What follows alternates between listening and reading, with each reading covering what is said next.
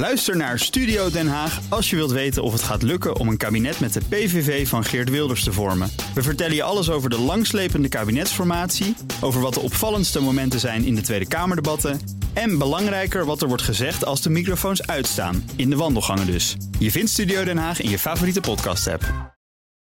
Auto-update. Nou, Broekhoff van de Nationale Autoshow. Tesla heeft een Model S Plaid. Waarvan ze de S-Plate Plus ook zouden gaan doen. Maar die komt niet. De S-Plate is officieel gepresenteerd. En dan Ja. krijg je een soort plate zeg in. jij? Plath moet je zeggen. Plaid? Ja, plath. Met je tong uit je mond. Ja. Ja. jullie allebei. Inderdaad. Presentatie was vannacht. Ja. Het was weer een hele lekkere, ongemakkelijke presentatie van Elon Musk, zoals hij is. Eh, Het is de meest krachtige Model S die er is. Ruim 1000 pk, 0 tot 60 mijl in de 1,99 seconden. Een range van 390 mijl. En hij zegt er dit over. So, with the Plaid Model S, what you have is a car that is uh, faster than, than quicker than any sports car, uh, and uh, like faster than any any Porsche, safer than any Volvo in the same car. That's insane. It's like, De like Plaid.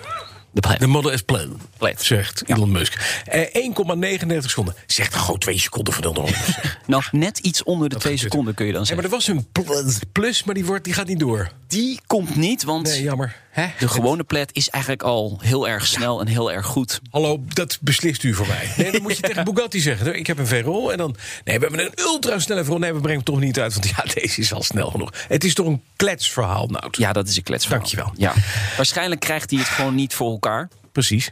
Ja. Lukt niet. Sowieso is de Model S eh, qua verkoop enorm gedaald eh, de laatste Hmm. maanden. Dat komt natuurlijk door de Model 3 en door de Model I die eraan zit te komen. Dus hij krijgt het wel moeilijk hoor. Ja, zeker. auto. Ja, en hij krijgt steeds meer concurrentie van Ja. andere grote fabrikanten... die wel auto's kunnen bouwen, die het blijven doen... en die, als je ze naar de garage brengt, ook weer gemaakt worden.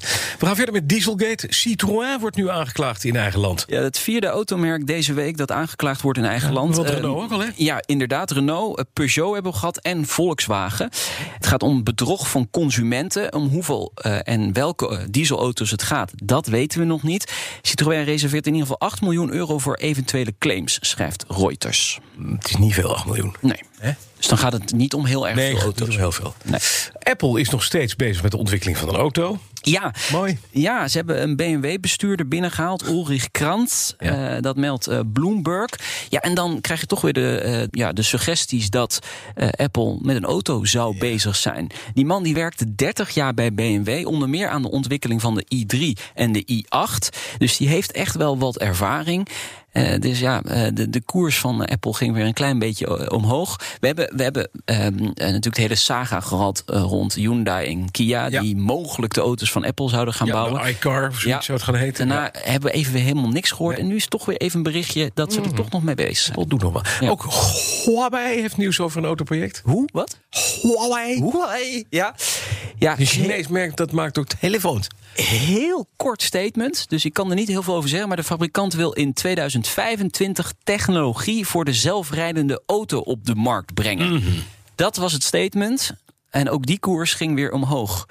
Als de techsector in, in, in de auto-industrie zich gaat Dit mengen. helpt dus, hè? Dit Ja, helpt. dat helpt voor de koers. BNR Ja. overweegt om in 2025 een zelfrijdende auto met aan boord een radio uit te brengen. Boom! Huppakee. De koers. Kom maar, adverteerders, Ja. kom maar. Ja, kom maar hier. Nissan kondigt een nieuw Z-model aan. Dat is echt leuk, hè? Ja. de historie van de Z bij Nissan. Natuurlijk begon hè? altijd bij Datsun. Ja. De 240Z. Lady Bird in Ja, Amerika. Ja. gaaf auto, hè? Nou goed, de bevestiging kan via Twitter.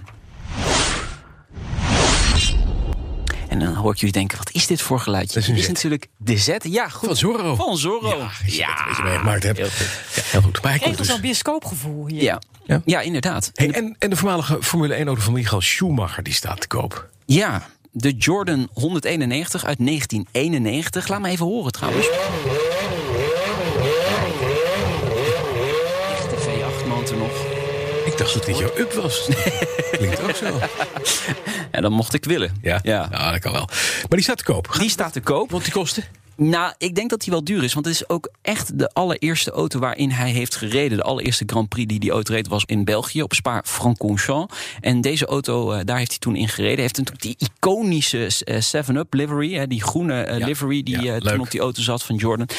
Dit gaat tonnen, misschien wel richting miljoen. Zeker omdat Eh, Michael Schumacher Ja, daar- is ja. een icoon. En helaas, we zien hem eigenlijk nooit meer natuurlijk vanwege het ongeluk.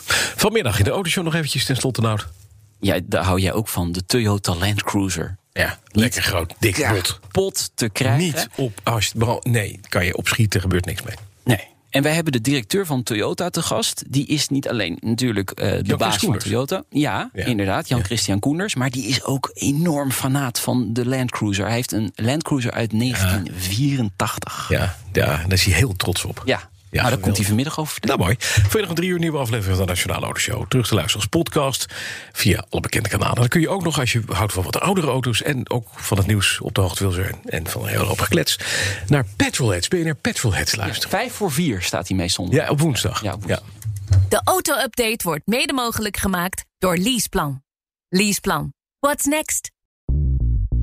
Bij BNR ben je altijd als eerste op de hoogte van het laatste nieuws. Luister dagelijks live via internet. Bas van Werven. En heel langzaam komt de zon op rond dit tijdstip. Je krijgt inzicht in de dag die komt op BNR, het Binnenhof in Nederland en de rest van de wereld. De Ochtendspits. Voor de beste start van je werkdag. Blijf scherp en mis niets.